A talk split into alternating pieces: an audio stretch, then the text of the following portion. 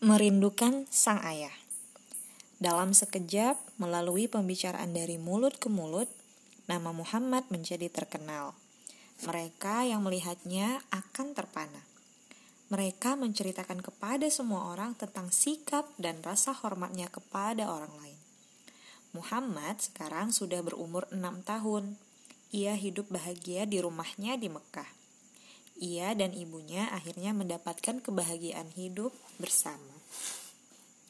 Suatu hari, Aminah memutuskan mengajak putranya Muhammad mengunjungi kerabat mereka di Yasrib.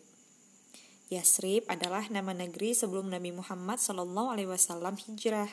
Setelah beliau hijrah, Yasrib diubah namanya menjadi Madinah. Ia ingin mengajak Muhammad mengunjungi mereka juga makam ayahnya. Pengasuh Muhammad, Ummu Aiman juga akan pergi bersama mereka. Tidak lama kemudian mereka bertiga pun berangkat. Perjalanan itu akan sangat panjang.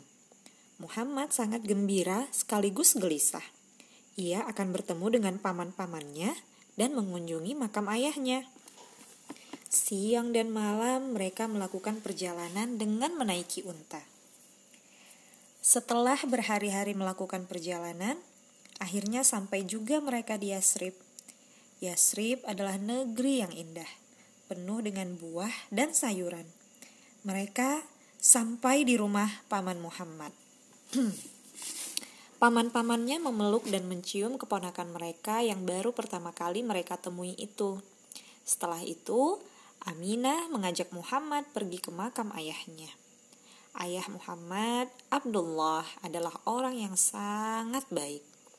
Ia meninggal sebelum sempat melihat anaknya. Hal itu membuat Aminah sangat sedih. Melihat makam ayahnya membuat Muhammad sangat sedih. Siapa yang tahu seberapa besar ia akan menyayangi ayahnya seandainya ia masih hidup?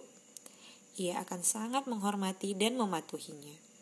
Muhammad diam-diam mulai menangis Aminah yang melihatnya menangis, kemudian memeluknya dengan erat. Ia menghapus air mata Muhammad, menciumnya, dan memeluknya. Akhirnya, mereka pun meninggalkan makam itu. Meskipun merindukan ayahnya, Muhammad tahu ia harus sabar dan tabah.